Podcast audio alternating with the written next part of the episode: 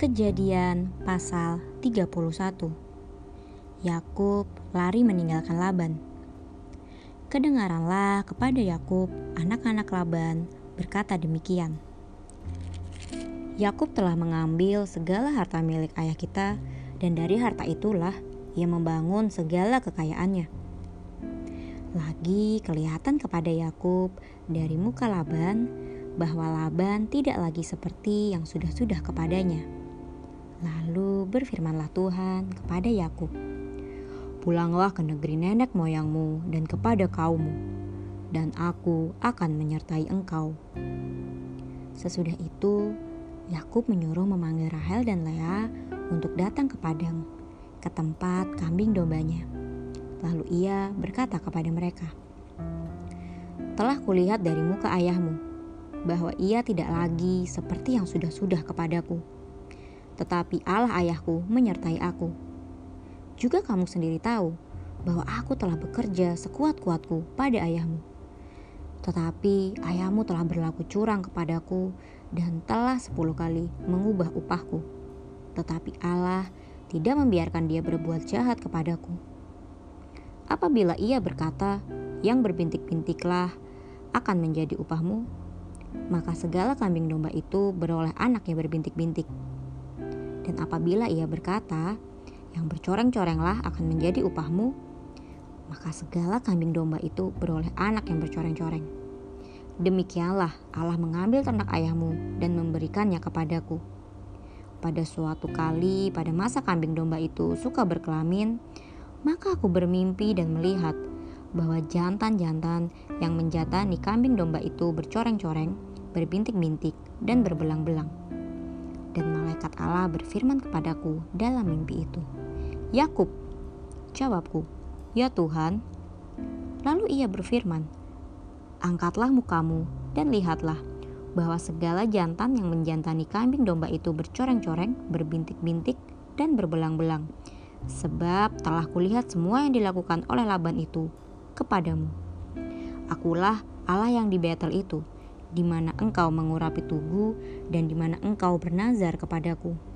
Maka sekarang bersiaplah engkau, pergilah dari negeri ini dan pulanglah ke negeri sanak saudaramu. Lalu Rahel dan Lea menjawab Yakub, katanya, Bukankah tidak ada lagi bagian atau warisan kami dalam rumah ayah kami?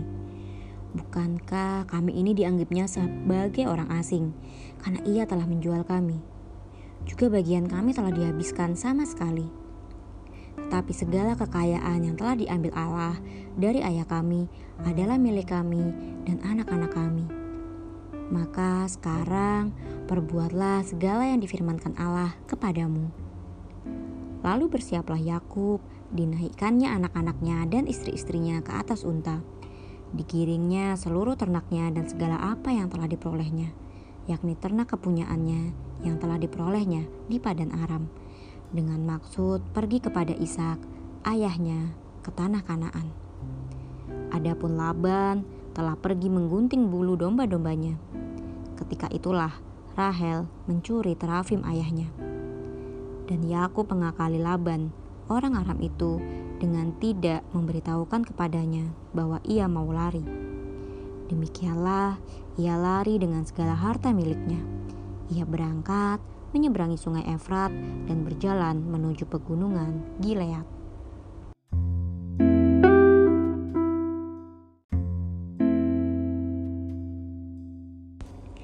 Laban mengejar Yakub. Ketika pada hari ketiga dikabarkan kepada Laban bahwa Yakub telah lari, dibawanyalah sanak saudaranya bersama-sama. Dikejarnya Yakub tujuh hari perjalanan jauhnya Lalu ia dapat menyusulnya di pegunungan Gilead. Pada waktu malam, datanglah Allah dalam suatu mimpi kepada Laban, orang Aram itu, serta berfirman kepadanya, Jagalah baik-baik, supaya engkau jangan mengatai Yakub dengan sepatah kata pun.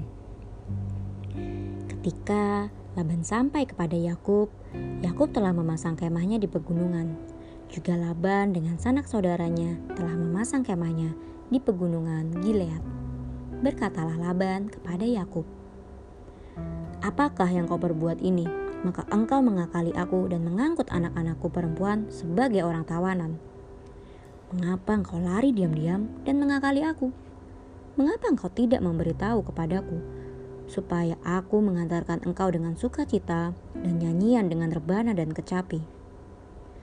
Lagi pula, engkau tidak memberikan aku kesempatan untuk mencium cucu-cucuku laki-laki dan anak-anakku perempuan. Memang bodoh perbuatanmu itu. Aku ini berkuasa untuk berbuat jahat kepadamu. Tetapi Allah ayahmu telah berfirman kepadaku tadi malam, Jagalah baik-baik, jangan engkau mengatai Yakub dengan sepatah kata pun. Maka sekarang, kalau memang kau harus pergi semata-mata karena sangat rindu ke rumah ayahmu, mengapa engkau mencuri dewa-dewaku?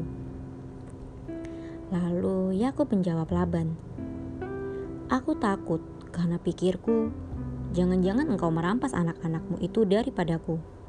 Tetapi pada siapa engkau menemui dewa-dewamu itu, janganlah ia hidup lagi. Periksalah di depan saudara-saudara kita segala barang yang ada padaku, dan ambillah barangmu. Sebab Yakub tidak tahu bahwa Rahel yang mencuri terafim itu. Lalu masuklah Laban ke dalam kemah Yakub dan ke dalam kemah Lea dan ke dalam kemah kedua budak perempuan itu. Tetapi terafim itu tidak ditemuinya. Setelah keluar dari kemah Lea, ia masuk ke dalam kemah Rahel. Tetapi Rahel telah mengambil terafim itu dan memasukkannya ke dalam pelana untanya dan duduk di atasnya. Laban menggeledah seluruh kemah itu, tetapi terafim itu tidak ditemuinya. Lalu kata Rahel kepada ayahnya, Janganlah Bapak marah karena aku tidak dapat bangun berdiri di depanmu, sebab aku sedang haid. Dan Laban mencari dengan teliti, tetapi ia tidak menemui terafim itu. Lalu hati Yakub panas dan ia bertengkar dengan Laban. Ia berkata kepada Laban, "Apakah kesalahanku?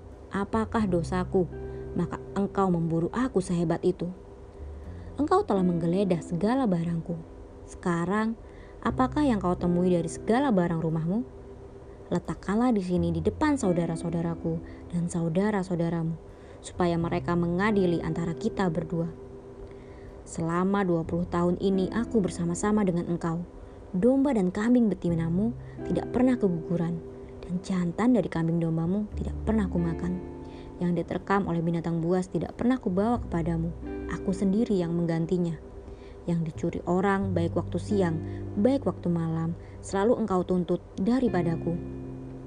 Aku dimakan panas hari waktu siang dan kedinginan waktu malam, dan mataku jauh daripada tertidur. Selama 20 tahun ini aku di rumahmu. Aku telah bekerja padamu 14 tahun lamanya untuk mendapat kedua anakmu dan enam tahun untuk mendapat ternakmu. Dan engkau telah sepuluh kali mengubah upahku. Seandainya Allah ayahku, Allah Abraham, dan yang disegani oleh Ishak tidak menyertai aku, tentulah engkau sekarang membiarkan aku pergi dengan tangan hampa. Tetapi kesengsaraanku dan jerih payahku telah diperhatikan Allah, dan ia telah menjatuhkan putusan tadi malam.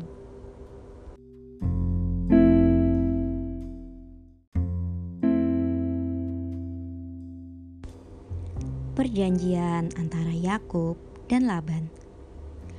Lalu Laban menjawab Yakub, "Perempuan-perempuan ini anakku, dan anak-anak lelaki ini cucuku, dan ternak ini ternakku. Bahkan segala yang kau lihat di sini adalah milikku. Jadi, apakah yang dapat kuperbuat sekarang kepada anak-anakku ini, atau kepada anak-anak yang dilahirkan mereka? Maka sekarang, marilah kita mengikat perjanjian, aku dan engkau, supaya itu menjadi kesaksian antara aku dan engkau." Kemudian Yakub mengambil sebuah batu dan didirikannya menjadi tugu. Selanjutnya berkatalah Yakub kepada sanak saudaranya, "Kumpulkanlah batu." Maka mereka mengambil batu dan membuat timbunan, lalu makanlah mereka di sana di dekat timbunan itu.